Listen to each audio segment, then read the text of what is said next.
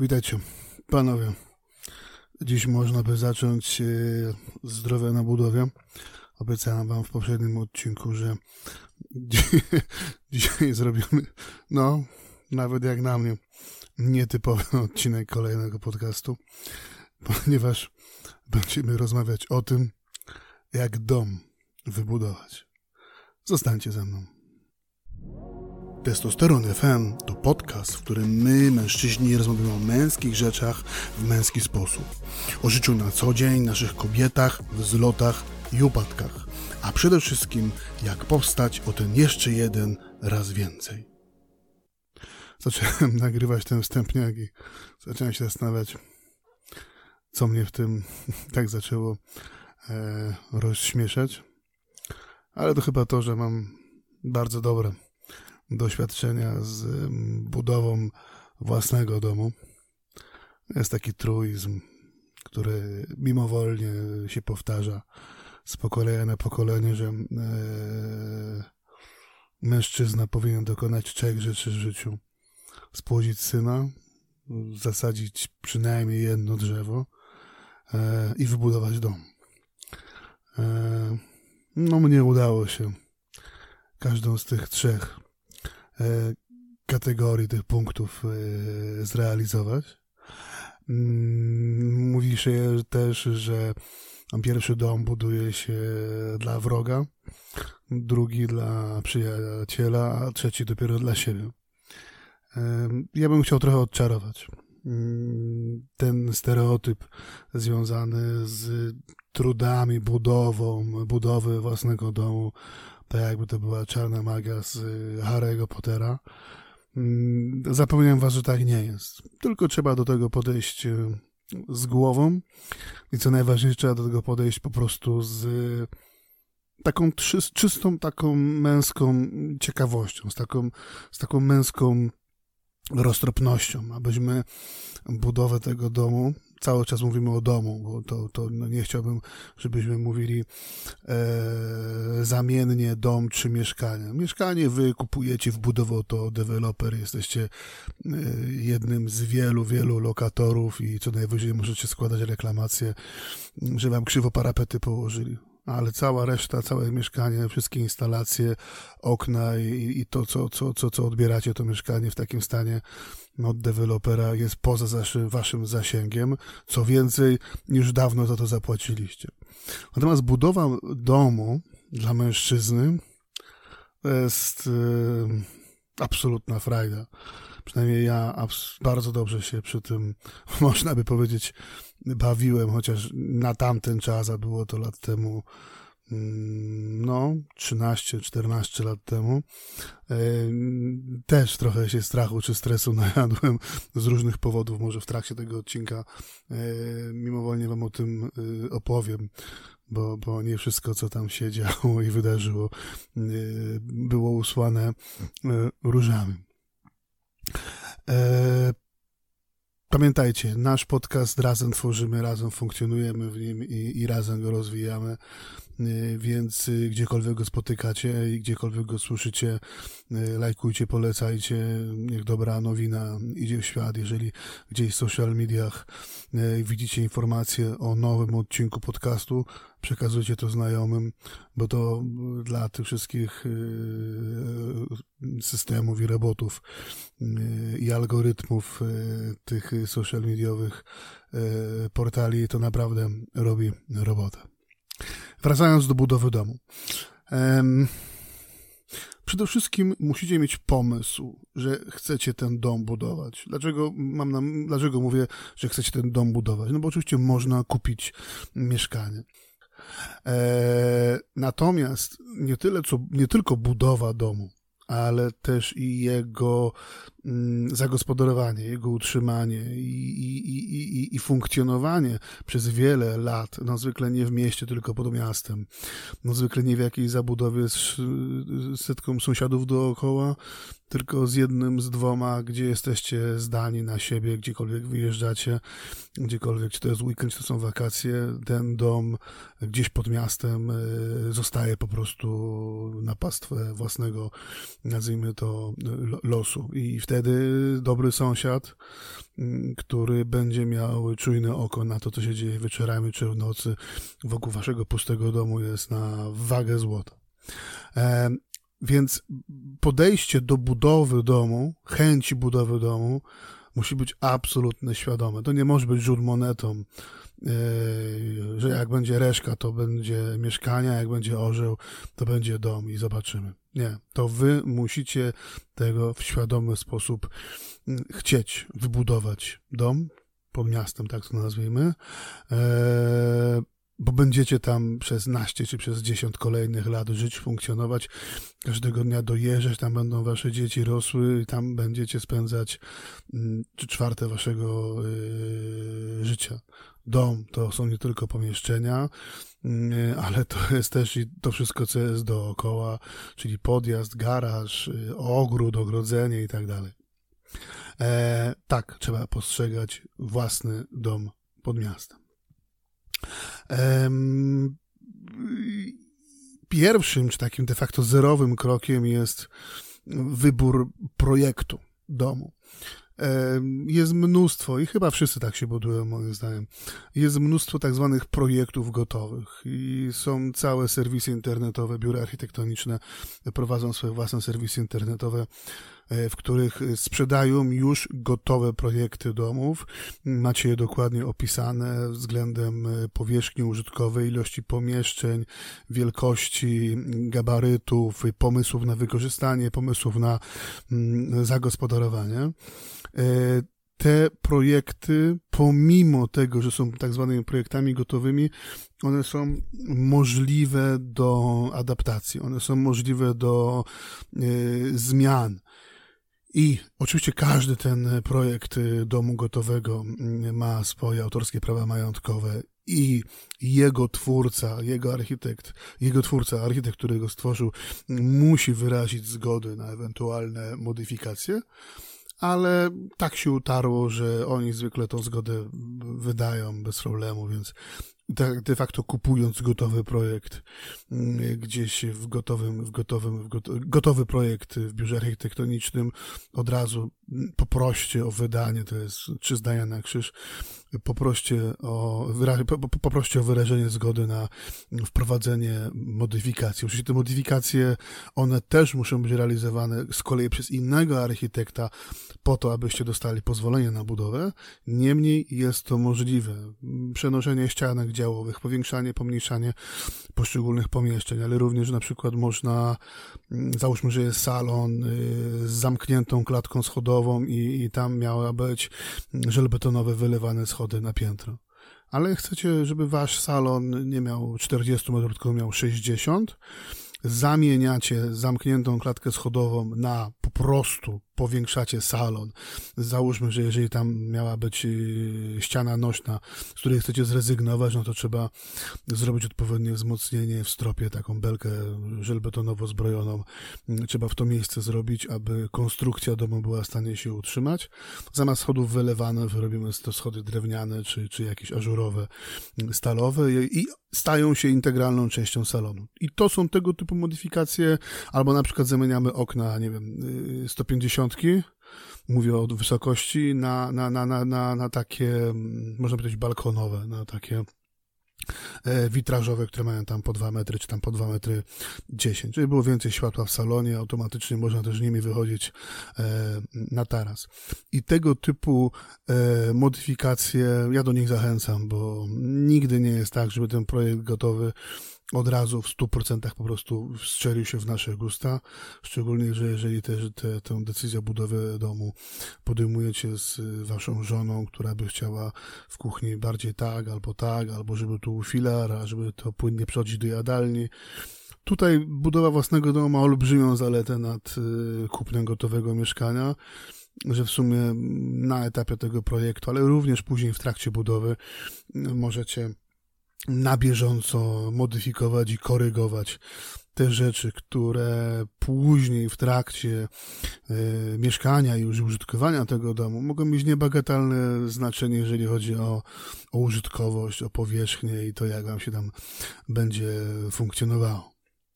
E, większość domów, które buduje się w Polsce, buduje się tak zwane domy murowane z tak zwanej ceramiki budowlanej, czy to będą porotermy, czy to będzie tak zwany max 30, czyli po prostu taka wielka cegła. Chodzi o to, że rozróżniamy technologię budowy domów na albo szkieletową drewnianą, albo właśnie tą tradycyjną murowaną. E, no w Polsce się utarło, że dom musi być e, z cegły, musi być, mm, musi być gruby mur, to wszystko musi być fest, bo na pewno to będzie służyło nam tyle, co katedra na Wawelu, bo jest przecież z cegły. No i tak i nie, szczerze mówiąc. Teraz już, szczerze mówiąc, chyba nie patrzy się na budowę domu w konstrukcji szkieletowej, drewnianej, jako dom, który nie jest w stanie znieść większe wichury.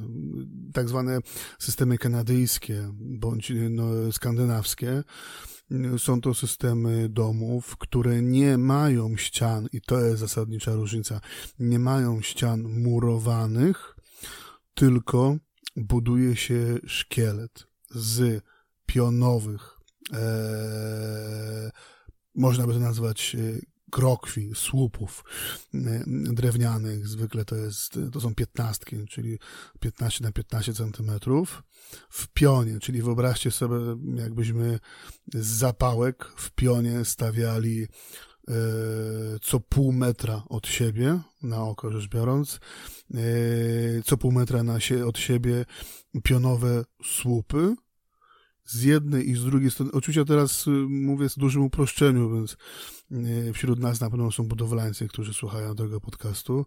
E, nie będę starał się wchodzić zbytnio w techniczne czy budowlane e, aspekty budowy domu, bo od tego jest ekipa budowlaną, którą wybraliśmy.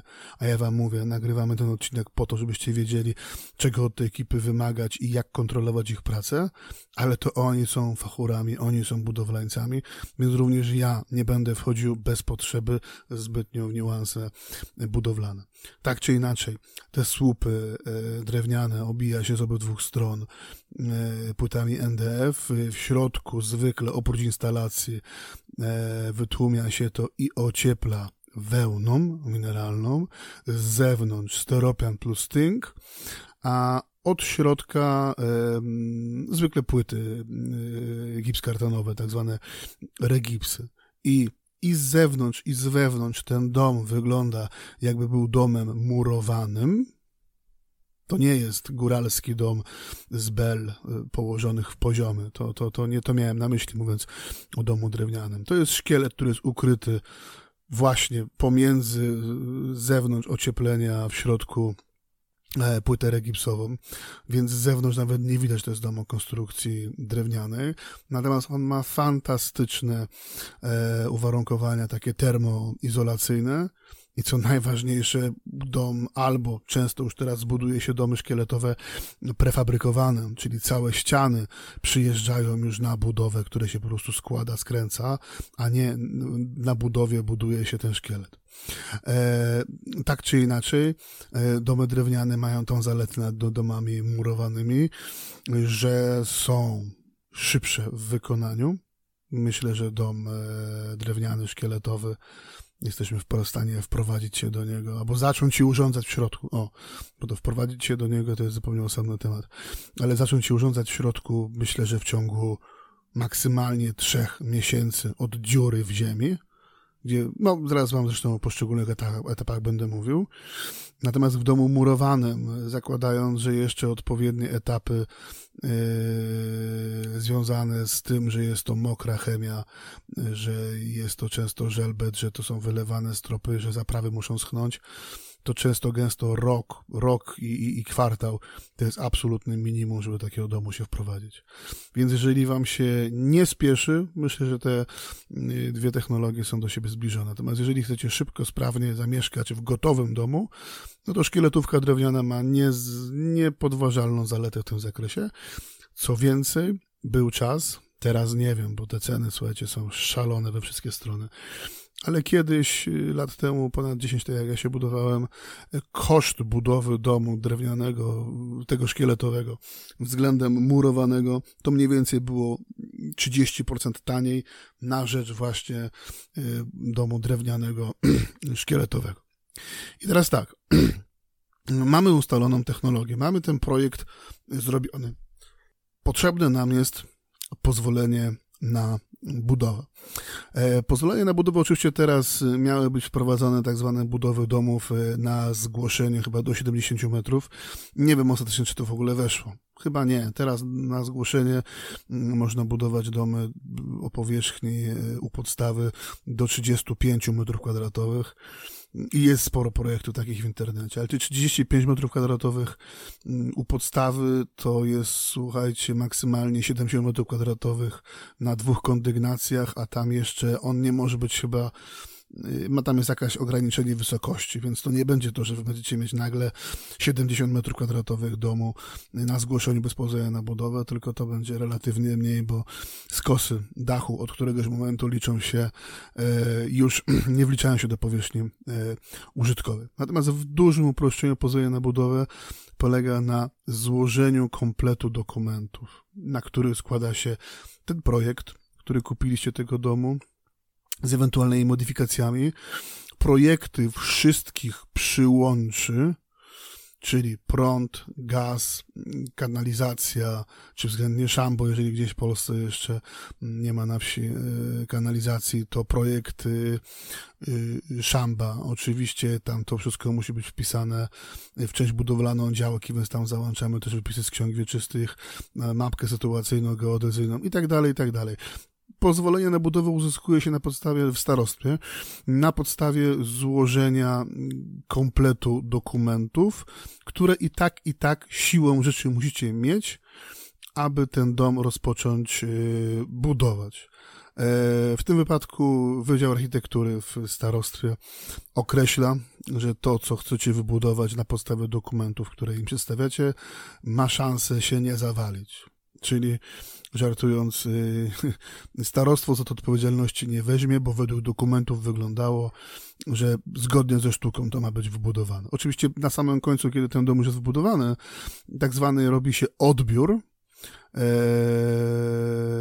też przez starostwo, natomiast zwykle to nie to, że przyjeżdża ekipa i ogląda, czy ten dom, który y, rok temu zaczęliście budować, równo stoi i ma, ma fajne ściany, tylko raczej to jest też się zgłasza, kierownik budowy podpisuje kwity i sprawa załatwiona. E, gdy mamy pozwolenie na budowę, możemy rozpocząć fizycznie pracę. I tutaj zaczyna się, słuchajcie, dopiero cała męska przygoda z budową domu, już nie w dokumentach, w papierach, y, jeźdząc od architekta do specjalisty, y, specjalisty mam na myśli, mam na myśli y, branżystów tak zwanych, czyli projektantów instalacji wodnych, elektrycznych, przyłączeniowych itd., tak itd. Tak Zabawa zaczyna się wtedy, kiedy na działce, którą zakupiliśmy, rzecz jasna, e, gdzie mamy doprowadzone media, czyli nie wiem, prąd, gaz, tak, w dużym uproszczeniu, lub macie pomysł, jak doprowadzić ten gaz, prąd, bo macie na sąsiedniej działce i będziemy tam się przekopywać, bo się z sąsiadem umówiliśmy i się zgodził i tak dalej, i tak dalej. E, budowa domu fizycznie na działce, nie wiem, niech ona ma 10 arów czy 15. W Polsce, w różnych częściach Polski są różne tak zwane minimalne wielkości działki mm, budowlanej, aby dom o odpowiedniej kubaturze mógł powstać.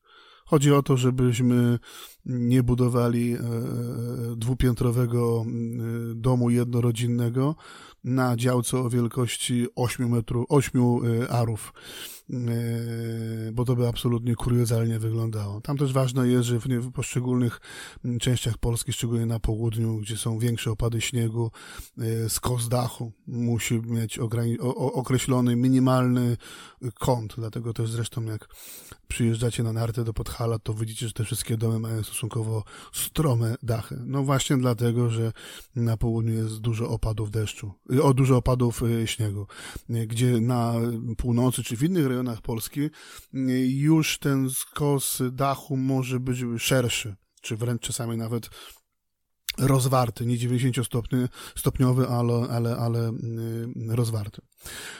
Ściągamy na budowę, jak to budowlańcy mówią, mejtra, czyli tego, który przyjedzie i nam pomierzy, dokładnie, mówimy o geodecie oczywiście, e, pomierzy nam dokładnie osadowienie domu, e, gdzie są, gdzie jest początek domu, gdzie jest koniec domu, tam muszą być określone odległości co najmniej po 4 metry od granicy działki, jeżeli są to ściany domu z oknami, gdy nie ma okien na danej ścianie, ta odległość do granicy działki może mieć tylko dwa metry, chyba że mm, sąsiad, z którym ma działkę obok, mm, wyrazi zgodę, to, to nawet pół metra się możecie dostawić do granicy działki. Natomiast jeśli nie chcecie rozmawiać z sąsiadami na temat tego typu zgód, no to trzeba pilnować tej 4-metrowej odległości do granicy działki, no bo zwykle ze, ze wszech stron na każdej ścianie e, naszego domu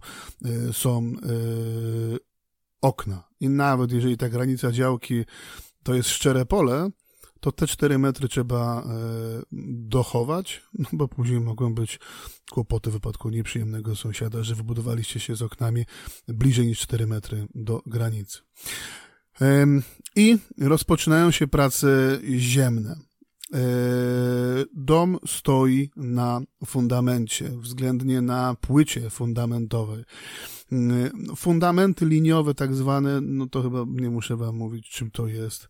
To są prace ziemne, w których wykopuje się, mówiąc kolokwialnie, rowy, tylko w tych miejscach i tylko po to, aby tam zazbroić i wylać fundamenty, czyli nazwijmy to boczne krawędzie, bądź też, bądź też fundamenty w poprzek domu, tam gdzie będą stały ściany nośne, jak sama nazwa wskazuje, utrzymujące mm, konstrukcję, lub robimy płytę fundamentową, gdzie na przykład grząd, grunt jest grząski, czy były tam jakieś namuły, czy niestabilności i, i, i yy, fundamenty liniowe nie są w stanie utrzymać domu, to w ten czas wymienia się grunt, czyli wykupuje się, jeżeli dom ma, nie wiem, 14 metrów na 10, to się wykupuje te 14 metrów na 10 gruntu na głębokość 2 metrów w dół, jakbyś żeśmy basen kopali, nawozi się poszczególne frakcje, czyli tłuczeń od najgrubszego mm, po tam e, najdrobniejszy, nie wiem, e, dziesiątkę czy dwudziestkę,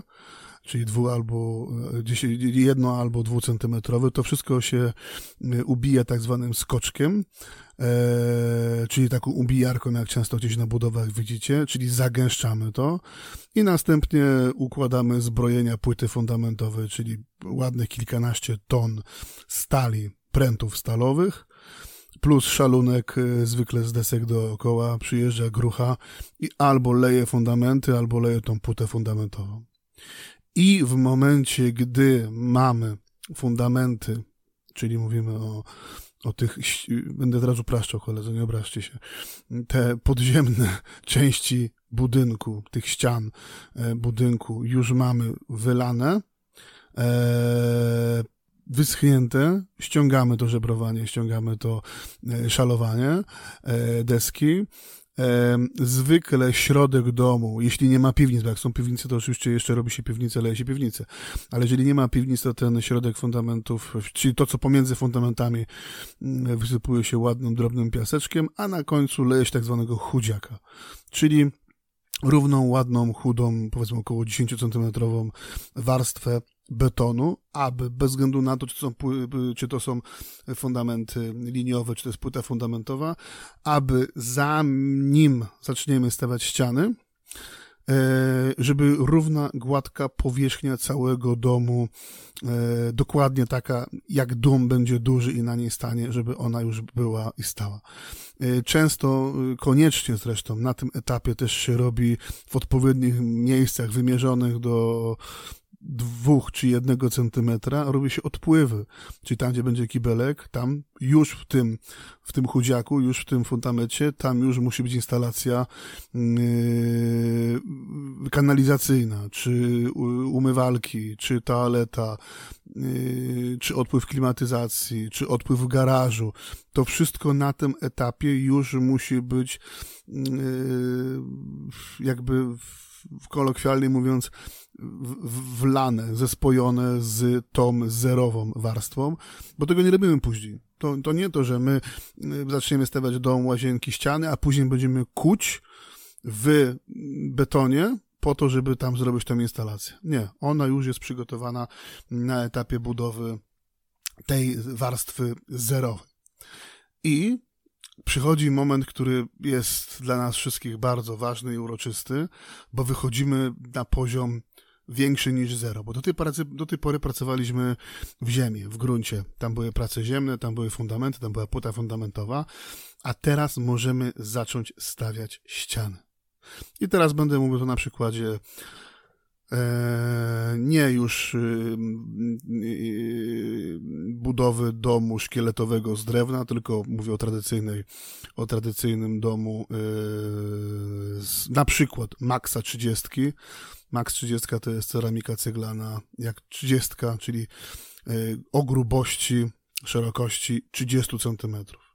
Czyli automatycznie ściana zewnętrzna, nośna będzie miała grubość 30 cm. Stąd się wzięła nazwa Max 30. E, I zaczyna, słuchajcie, iść do góry warstwa po warstwie, warstwa po warstwie na zaprawie nasz dom zaczyna iść w górę. I to jest, słuchajcie, fantastyczne przeżycie. Ja pamiętam go mm, e, z, z, z, własnego okresu budowy domu, gdzie przyjeżdża się co drugi, co trzeci dzień na budowę i już jest wyżej, i już jest wyżej. I już, słuchajcie, to wasze marzenie, ten wasz dom, który jeszcze dwa miesiące temu był tylko domem na papierze, zaczyna być go fizycznie widać. Wy wchodzicie do tego domu, wchodzicie sobie przez garaż, albo wchodzicie sobie przez yy, wiatrołap, wchodzicie do salonu i widzicie oczami wyobraźni.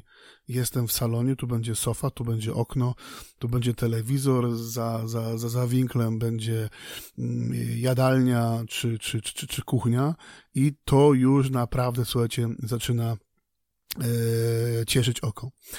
E, ja już nie pamiętam teraz dokładnie, ile to jest e, warstw e, tych maksów, ale chyba 8 albo 10 tych warstw, mówię w pionie, tak, tych maksów, abyśmy doszli do wysokości mm, 2,70 albo chyba 2,80, czyli miejsce, w którym winien być sufit, prawda? No bo jesteśmy na poziomie zero, na parterze. I teraz tak, y, sufit czy strop, no sufitem jest dla nas, kiedy, kiedy jesteśmy na poziomie zero, ale jak będziemy byli na pierwszym piętrze, to to już będzie strop. E, ten strop albo robi się z prefabrykowanych e, płyt e, żelbetonowych, albo tradycyjnie, jak to już nasze dziadki robiły, albo się go leje, czyli znowu mnóstwo desek, robi się szalunek, czyli robi się szczelne, mm, szczelną jakby, to jest tak jakby foremka, jak, jak robimy babki z piasku. Jest piasek, jest foremka, która ten piasek utrzymuje. I właśnie staram się Wam to możliwie jak najbardziej yy, wizualnie yy, przedstawić. I właśnie tą foremką jest szczelny szalunek całego stropu, czyli budujemy znowu takie małe lotnisko, tylko że już nie na poziomie zera, tylko na poziomie pierwszym. Dokładnie to szalujemy, dokładnie to zbroimy, podobnie jak płytę fundamentową, yy, prętami yy, stalowymi. Przyjeżdża znowu grucha, mówię o betoniarce, i lejemy strop. I em, znowu, ja już nie pamiętam dokładnie, ale przynajmniej z tydzień, półtora to musi schnąć, zależy od pogody. No to jest właśnie minus domów murowanych, że dom, dom drewniany, ten szkieletowy, dzień po dniu, dzień po dniu, dzień po dniu, dzień po dniu, robota idzie do przodu. A tutaj jak się dom murowany robi, szczególnie jak się robi te mokre prace związane z laniem betonu, to czasami nawet dwa tygodnie to musi schnąć, żeby można było pójść dalej z robotą. Załóżmy, że mamy ściany, mamy wylany strop, mówimy o domu mm, parterowym z użytkowym poddaszem, czyli tak większość domów, które w Polsce mamy zbudowane, czyli również na poddaszu będziemy żyć, mieszkać, tam będą e, w większości okna dachowe, ale też będą tak zwane jaskółki, czyli takie wykusze e, e, z oknami pionowymi w poszczególnych pomieszczeniach.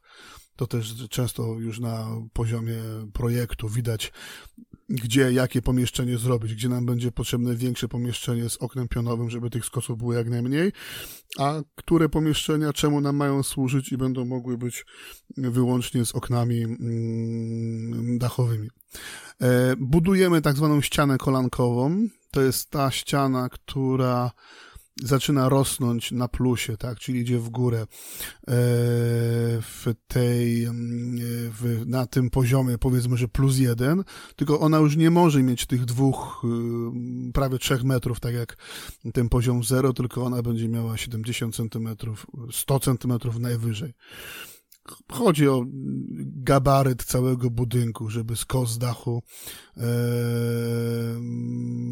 żeby tak zwykle one są zaprojektowane, że pierwszy poziom to jest tam powiedzmy, że 2,80, leci strop ten wylewany żelbetonowy później ściana kolankowa 75 albo 100, w zależności od tego, że czy są dwie, trzy albo cztery warstwy tych maksów. Z tą różnicą, że jeszcze na samej górze, czyli na ostatniej czwartej warstwie tej ściany kolankowej, czyli już tej powyżej poziomu stropu, jeszcze leje się tak zwany wieniec, czyli znowu szalujemy i robimy jakby taką e, obramówkę, takie, takie opasanie po, po, po obrysie tej już tej metrowej ściany kolankowej. Zaraz wam powiem dlaczego. Tej metrowej ściany kolankowej robi się Eee, szalunek, a później się znowu betoniara przyjeżdżał już chyba trzeci raz, z tego co, co pamiętam, na tą budowę i wylewamy ten wieniec. I teraz tak, do czego ten wieniec służy i dlaczego on jest w ogóle potrzebny, skoro Przecież to i tak jest z, z, z, 30, z maksów, z tych trzydziestek. No właśnie wieniec jest potrzebny do tego, że na tym wieńcu opieramy więźbę dachową. Czyli to jest ten szkielet, Y, z krokwi i łat y, drewnianych impregnowanych, na których, który później zostanie pokryty y, albo ceramiką, mam na myśli dachówki, albo blachą, blachodachówką. To ma swoje plusy i minusy. No blachodachówka jest, jest tańsza i jest lżejsza, w związku z tym więźba dachowa, czyli ta konstrukcja dachu może być też dzięki temu E, lżejsza, a poprzez to tańsza.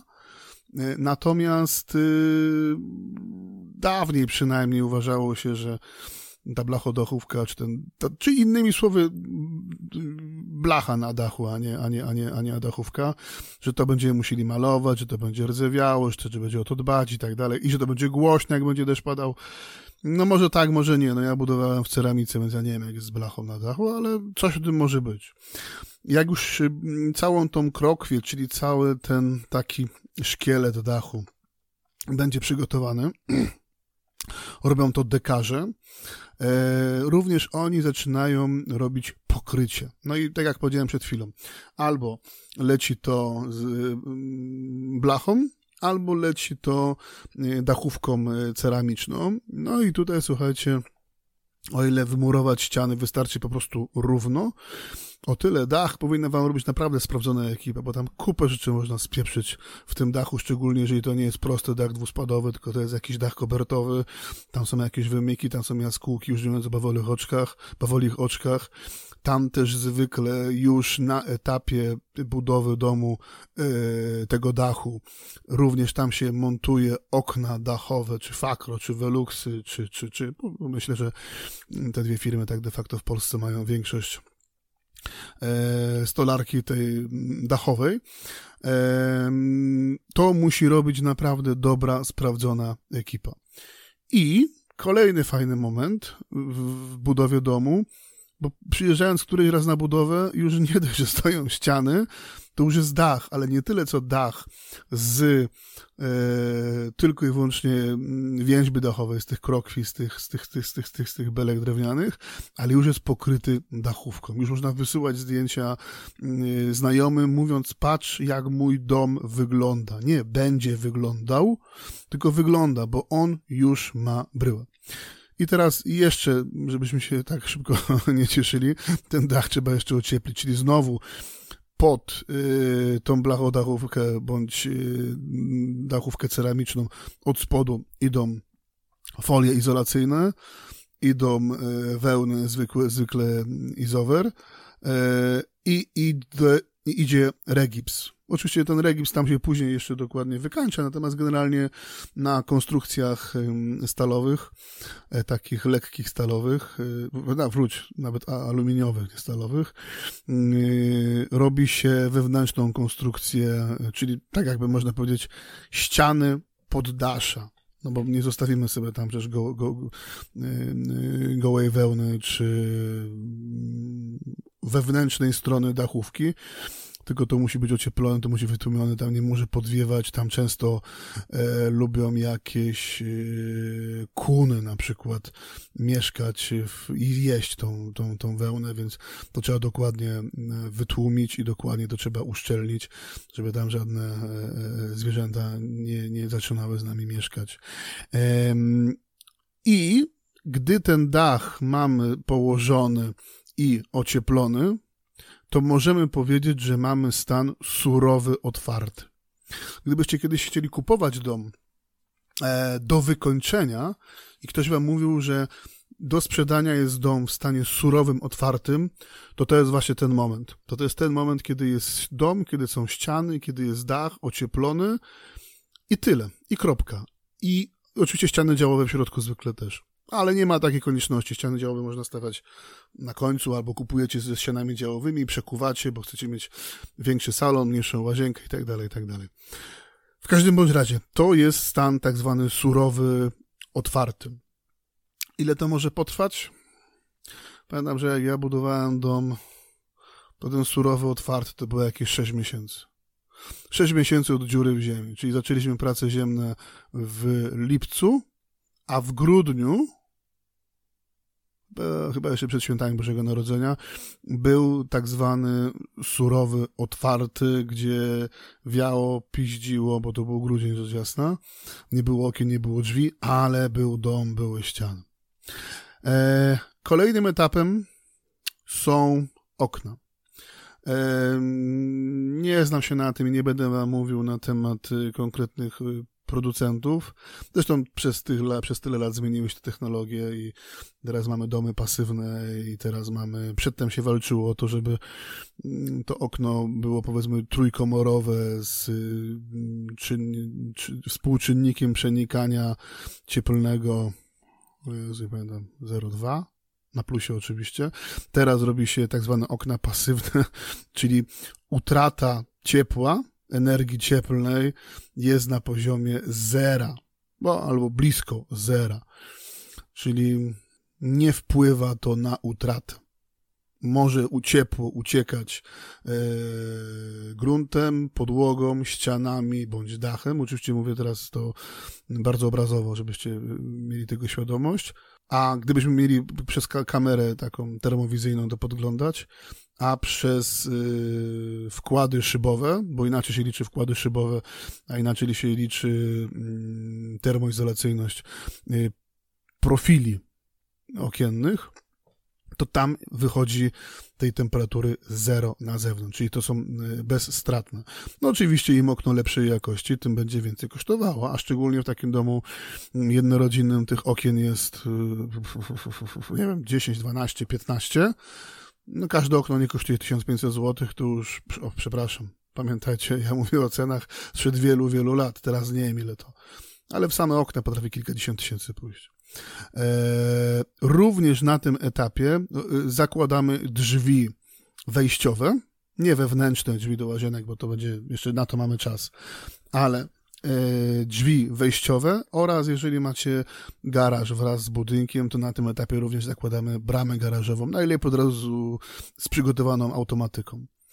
I a dlaczego o tym mówię? Bo żeby zacząć pracę w środku instalacyjne, to o czym będę wam za chwilę mówił, ten dom musi być zamknięty. A za zamknięty dom uważa się e, montaż wszystkich e, okien i drzwi oraz bramy garażowej.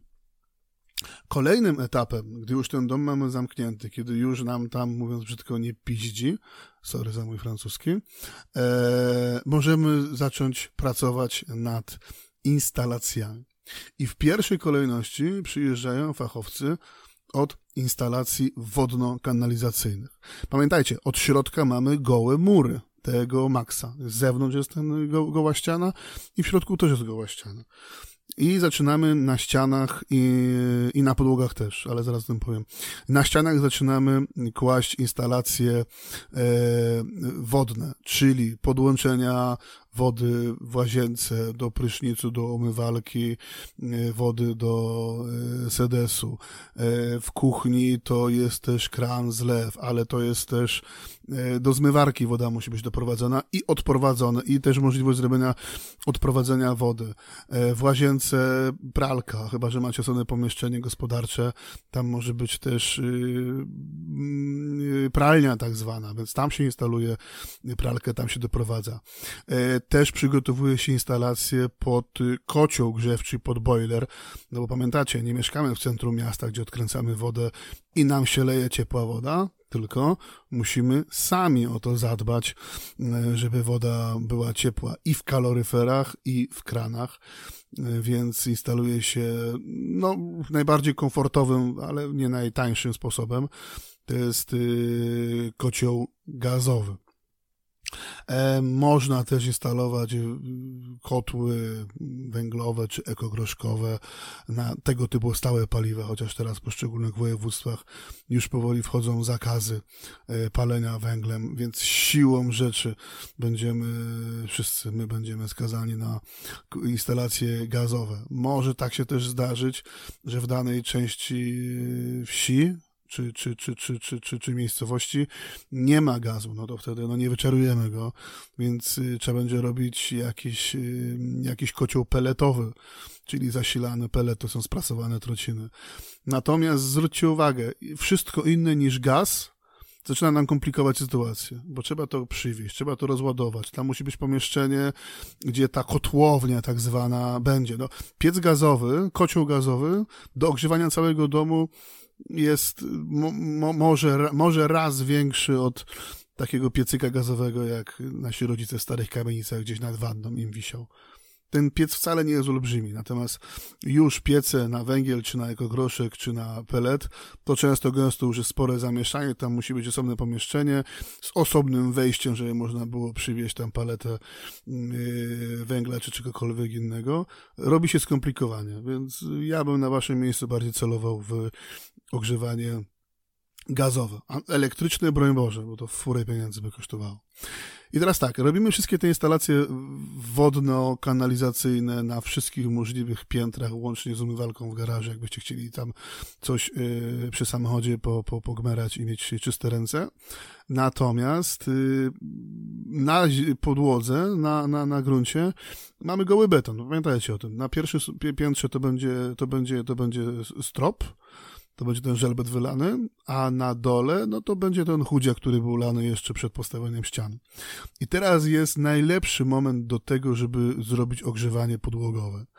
Pogrzewanie, odgrzewanie podłogowe nie elektryczne, czyli poszczególne grzałki elektryczne, bo to jest fura pieniędzy do eksploatacji, tylko robi się, układa się ze specjalnych e, polietylenowych e, rurek, przewodów, takie esy, floresy bardzo gęsto, zresztą widzieliście to nieraz. Oczywiście to tam się jeszcze podkłada odpowiednią styropianem, odpowiednią matą izolacyjną i tak dalej, i tak dalej. W każdym bądź razie, do czego ja was namawiam? Bo oczywiście możemy się ogrzewać e, grzejnikami takimi klasycznymi na ścianie, ale to ciepło nie będzie się równomiernie rozchodziło. Natomiast ogrzewanie podłogowe, czy my to później przykryjemy panelem, deską czy mm, ceramiką, bo to będzie podłoga w łazience, to już nie ma znaczenia. Praktycznie na ogrzewanie podłogowym wszystko można kłaść. Natomiast zupełnie inaczej się to ciepło rozchodzi, bo wiecie o tym, że mm, y, ciepłe powietrze będzie uciekało do góry, czyli naturalnie będzie cyrkulacja powietrza następowała, czyli będzie grzał się nam dół i powietrze będzie grawitacyjnie, ciepłe powietrze grawitacyjne będzie szło nam do góry, czyli całe pomieszczenie na mm, pełnych tych, nie wiem, 2,5 metra, czy tam 2,70, jak będziemy mieć wysoko y, ściany, e, będzie nagrzane równomiernie. Można robić też systemy mieszane, czyli i ogrzewanie podłogowe, i ogrzewanie y, takie konwencjonalne z grzejnikami na ścianach. Y, producenci nowoczesnych kotłów gazowych robią je tak zwane dwuobiegowe, trzyobiegowe, czteroobiegowe. No podstawą to jest piec dwuobiegowy, czyli jeden obieg to jest grzanie wody ciepłej, użytkowej, do tego, żebyśmy ręce umyli, a drugi obieg to jest grzanie właśnie tego y, wody pod centralne ogrzewanie, czyli pod kaloryfery. Natomiast jest taki mały myk, że mm, temperatura wody w ogrzewaniu podłogowym nie powinna przekraczać 40 stopni, a zwykle grzejniki na ścianach grzeją nam się chyba do 60 stopni.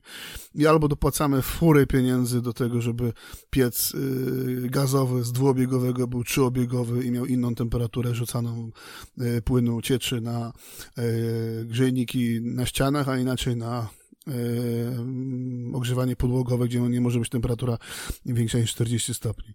Ale jeżeli robicie to z yy, mądrą, fajną ekipą, to goście mają takie myki, że ten obiekt temperatury 60-stopniowy, czyli niby nagrzejniki, obniża się go, czyli z jednego obiegu robi się dwa obiegi i można wtedy osobno puszczać e, bezpiecznie, e, z uwagi na uszkodzenie ewentualne, bezpiecznie można puszczać do 40 stopni na podłogę. Czyli robimy z jednego obiegu, robimy dwa. Ale to muszą zrobić fachowcy, bo jeżeli to nie będą fachowcy, to i wam powiedzą, że wam tego nie zrobią, że do tego jest potrzebny piec trzyobiegowy, a nie dwuobiegowy i oni się tego nie będą podejmować. Ale, I może by lepiej, żebyście nie podejmowali, no bo jeszcze mogą spieprzyć. Mamy gołe ściany, słuchajcie.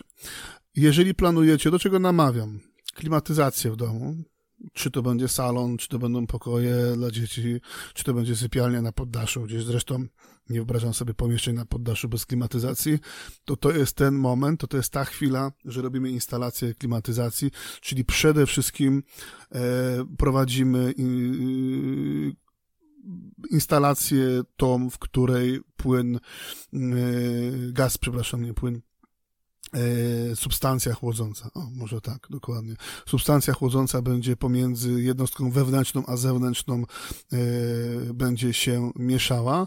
To jest o tyle ważne, żeby nie robić tego, jak już będzie mm, tynk, jak już będzie, nie wiem, tapeta, bo sobie przypomnieliśmy, że chcemy klimatyzację i będziemy pół salonu skuwać, bo trzeba gdzieś te rurki i instalację elektryczną schować.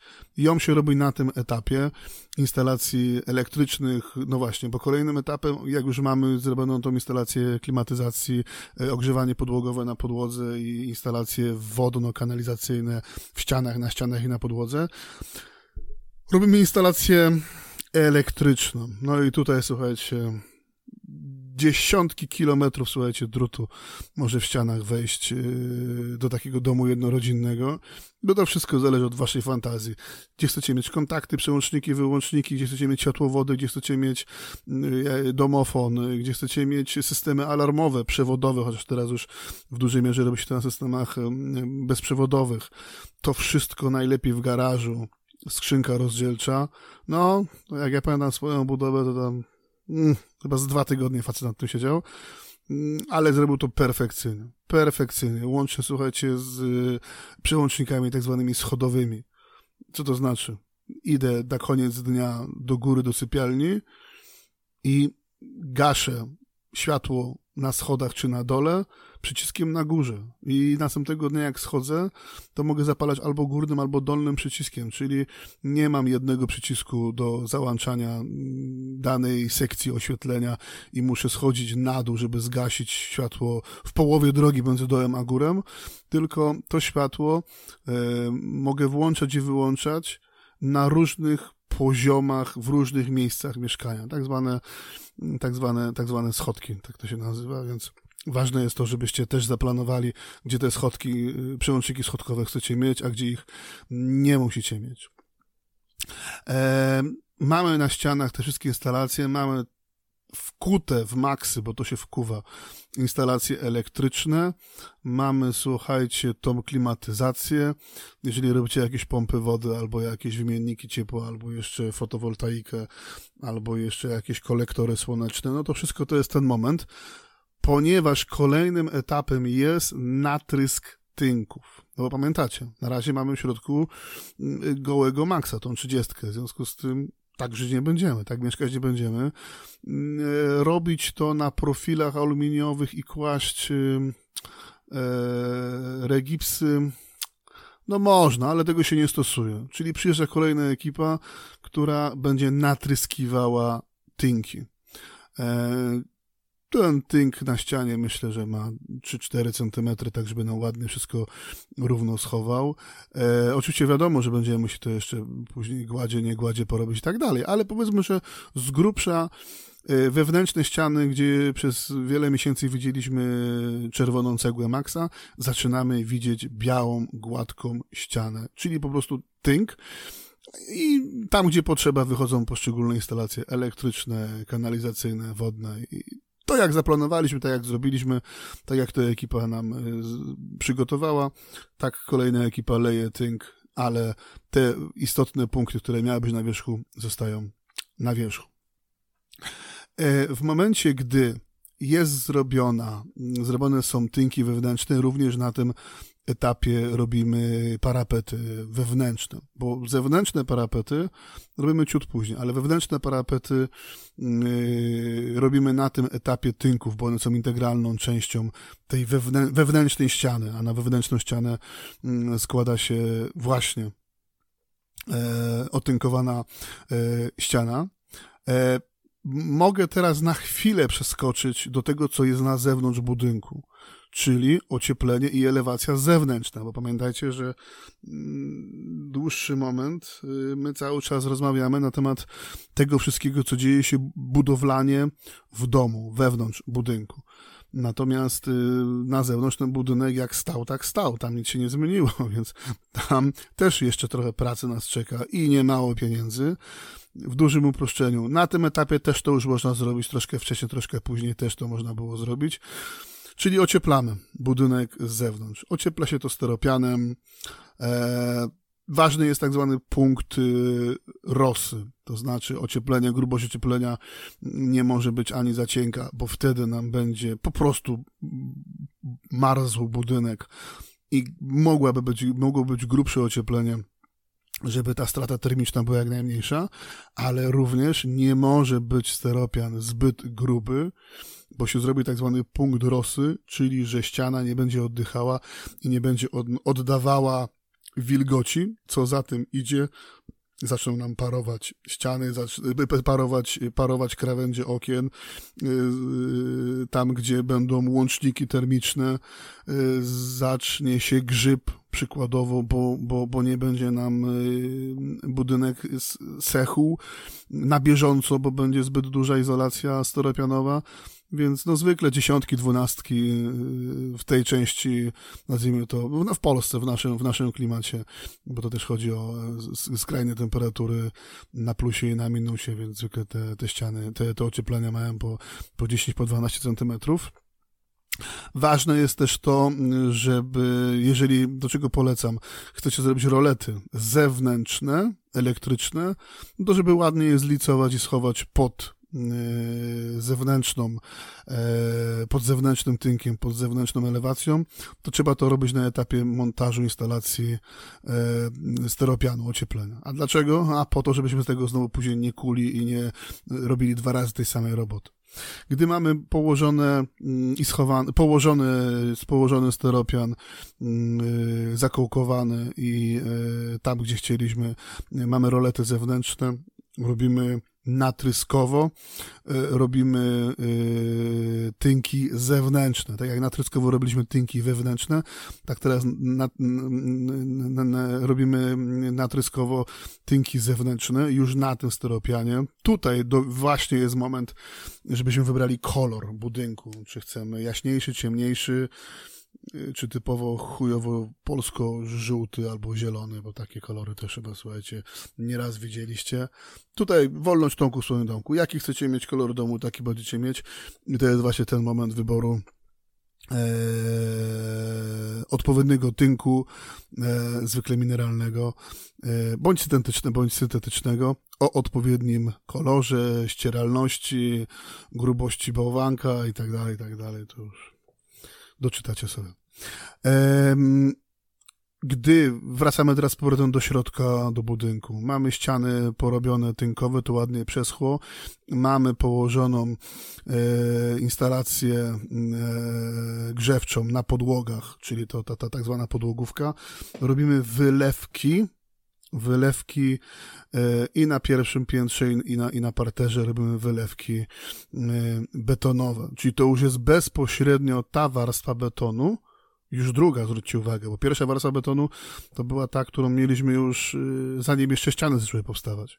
Natomiast to jest druga warstwa betonu, na którą bezpośrednio będziemy już w łazienkach y, kłaść y, płytki, czy w salonie będziemy kłaść deski, czy panele i tak dalej. Więc to już jest ta wersja, ta, ta, ta, ta warstwa betonu i właśnie tą warstwą betonu, tymi wylewkami, zalewamy tą e, spiralną instalację ogrzewania podłogowego. E, to jest istotne, jeszcze jedno wam powiem, że jakbyście później chcieli montować w podłodze, nie wiem co, można montować w podłodze. Zakotwienie schodów, tak jak ja to robiłem. Zakotwienie schodów na, na, na pierwsze piętro. E, to trzeba dokładnie wyliczyć, w którym miejscu stanie stopa tych schodów bo tam się będziemy kotwić, będziemy to wiercić e, do, do, do, do, do gruntu, do podłogi, żeby nie przewiercić, czyli rozszczelnić wcześniej przygotowanej instalacji e, ogrzewania podłogowego, bo pamiętacie, że to są rurki, w której będzie gorąca woda krążyła i ona musi być turboszczelna, a nie może się wylewać do, do betonu. To znaczy, że trzeba rozkuwać i robić to jeszcze raz od początku. Ja pamiętam, że jak myśmy to robili, to ja do centymetrów to wyliczałem i udało się, ale jak goście montowali schody, to stres miałem strasznie duży. Czy dobrze wyliczyłem, czy oni dobrze wyliczyli projekty schodów i czy właśnie pomimo najwszelszych, najbardziej, naj, naj, najszczerszych i najbardziej zaawansowanych prac obliczeniowych na kalkulatorze pod tytułem Gdzie to ma być? Ta stopa i żeby nie przewiercić tych, tego ogrzewania podłogowego, czy to niestety się uda, tak? Czy, czy niestety, czy będziemy mieć sukces, czy nie. Na szczęście udało się, nic nie przewierciliśmy, ogrzewanie podłogowe od początku do końca w tym domu działa.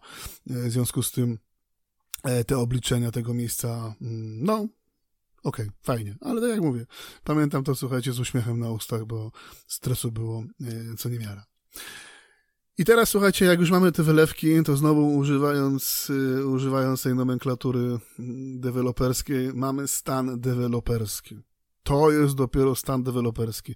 Czy to jest dopiero stan budynku, ten sam, w którym kupujecie mieszkanie od dewelopera. Czyli po prostu wchodzicie i jest biało, i jest pusto, i jest beton na ziemi, i dopiero tam się musicie urządzać z łazienkami, płytkami, lustrami, łazienkami, meblami itd., tak itd. Tak to to tak a propos, to po roku, ponad roku budowy domu, jesteście na tym etapie tak zwanym deweloperskim, gotowi do dalszych prac w domu, na, w, w, jesteście na tym samym etapie, na którym byście na gotowca, tak, na leniuszka, kupili mieszkanie od dewelopera, bo wszystkie inne poprzednie etapy budowy was nie interesowały. Przy okazji sami zobaczyliście, jak wiele tych poszczególnych punktów i etapów do tego momentu deweloperskiego jest.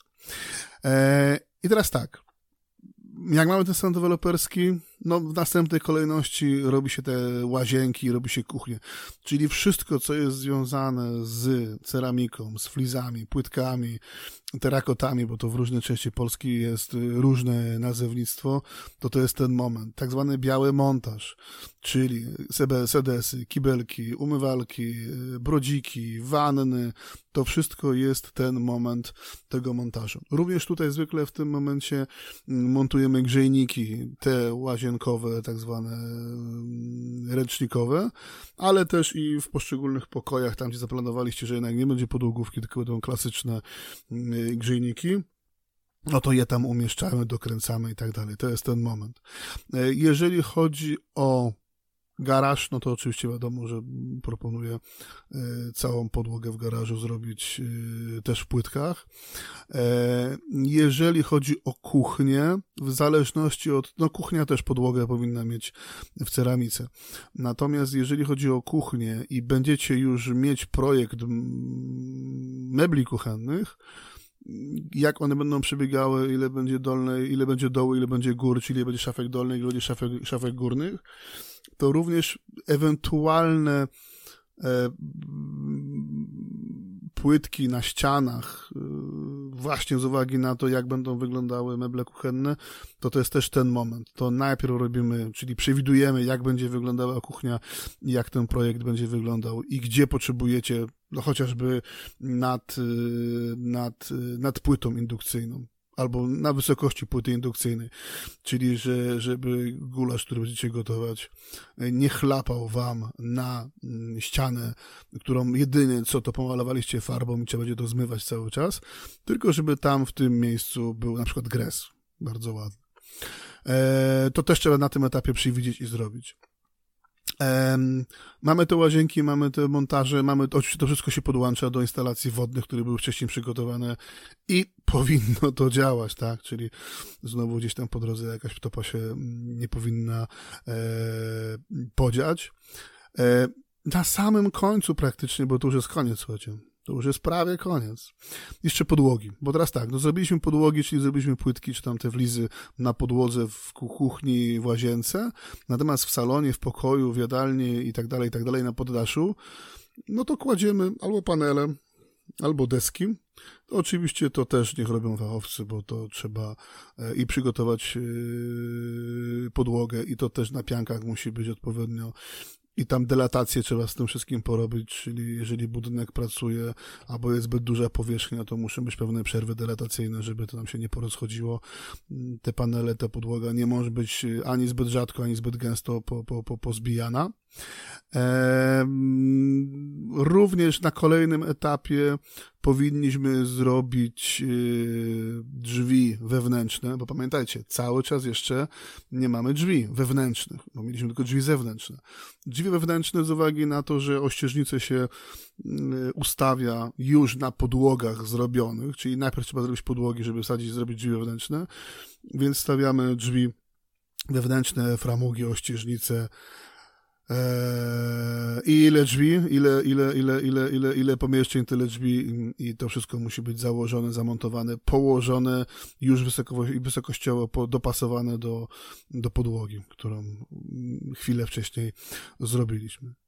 No i oprócz tak de facto malowania czy tapetowania ścian, e, to już nie będę wam e, na ten temat opowiadał, bo to już są takie prace kosmetyczne w porównaniu do budowy całego domu, no to jeszcze te meble kuchenne, bo, bo o ile przed chwilą mówiłem o meblach kuchennych, że powinien być projekt tych mebli, żebyście wiedzieli, w którym miejscu, gdzie one będą powieszone szafki, czy będą stałe szafki i gdzie ewentualnie jeszcze przewidzieć yy, na ścianach E, czy gres, czy w ogóle ceramikę, żeby goła ściana nie była narażona na, na, na brudzenie się od, od, od, od pryskającego jedzenia. Tak też tutaj już mówimy o montażu mebli y, kuchennych wraz ze sprzętem. To powinna zrobić jedna ekipa płyta indukcyjna, piekarnik, może zabudowana mikrofalówka, zmywarka, czasami ludzie pralkę i suszarkę mają w kuchni, to tutaj już jak chcecie, co chcecie. No lodówki akurat w to nie wkładę, nie wliczam, bo lodówka się kupuje i po prostu się na kółkach suwa tam, gdzie ma stać. I mniej więcej w tych nastu punktach podzieliłem się z wami moim męskim doświadczeniem budowy domu. Mm, ja wiem, że teraz pewnie musicie ochłonąć i to przetrawić, bo być może mm, nie mieliście świadomości, jak wiele punktów się na nie składa i w jakiej kolejności. Tu kolejność jest bardzo ważna. Kolejność jest, słuchajcie, bardzo ważna. To ja wam powiedziałem to w bardzo precyzyjnej kolejności, bardzo optymalnej. Być może, być może poszczególne jeden czy dwa etapy można zamienić w kolejności po sobie. Niemniej, jakby się logicznie na ten temat zastanowić, to ta kolejność, którą ja wam powiedziałem, jest najlepsza, optymalna, bo jedno robisz, drugie schnie, trzecie schnie, czwarte robisz i co najważniejsze, nie musisz już kuć. Tak jak wam mówiłem, instalacje pod klimatyzację zróbcie na etapie gołych murów jeszcze w trakcie, w trakcie, praktycznie zaraz jak wchodzicie do środka, do, do, do stanu surowego. E, jak chcecie zrobić rolety zewnętrzne, to zróbcie je na etapie zewnętrznego ocieplenia steropianem, bo się ładnie schowają pod tynkiem, a nie żeby rozpruwać steropian, bo sobie przypomnieliśmy, że chcielibyśmy mieć jeszcze e, rolety. I tak dalej, i tak dalej, i tak dalej. No, tam trzeba jeszcze zrobić podjazd, tam trzeba jeszcze zrobić jakąś kostkę przed wejściem, tam trzeba jeszcze zrobić ogrodzenie, bramę, no to tam jeszcze, nie chcę wam mówić, ile to będzie kosztowało, ale w milionie złotych można się z takim domem zmieścić na wypasie. Ale nie największym wypasie, bo największe wypasy to sky is the limit. Natomiast y, przy dzisiejszych cenach myślę, że około 800 tysięcy złotych tego typu 200-metrowy dom z wcale nie jakimś wychulanym e, standardem, e, z jakimś tam ogrodzeniem, z jakąś tam bramą, z jakąś tam kostką. Myślę, że można mieć. Ile ten dom jest warty w momencie wybudowania? No na pewno więcej niż to 800. Eee, natomiast pytanie, co jesteśmy w stanie kupić za te same pieniądze w bloku?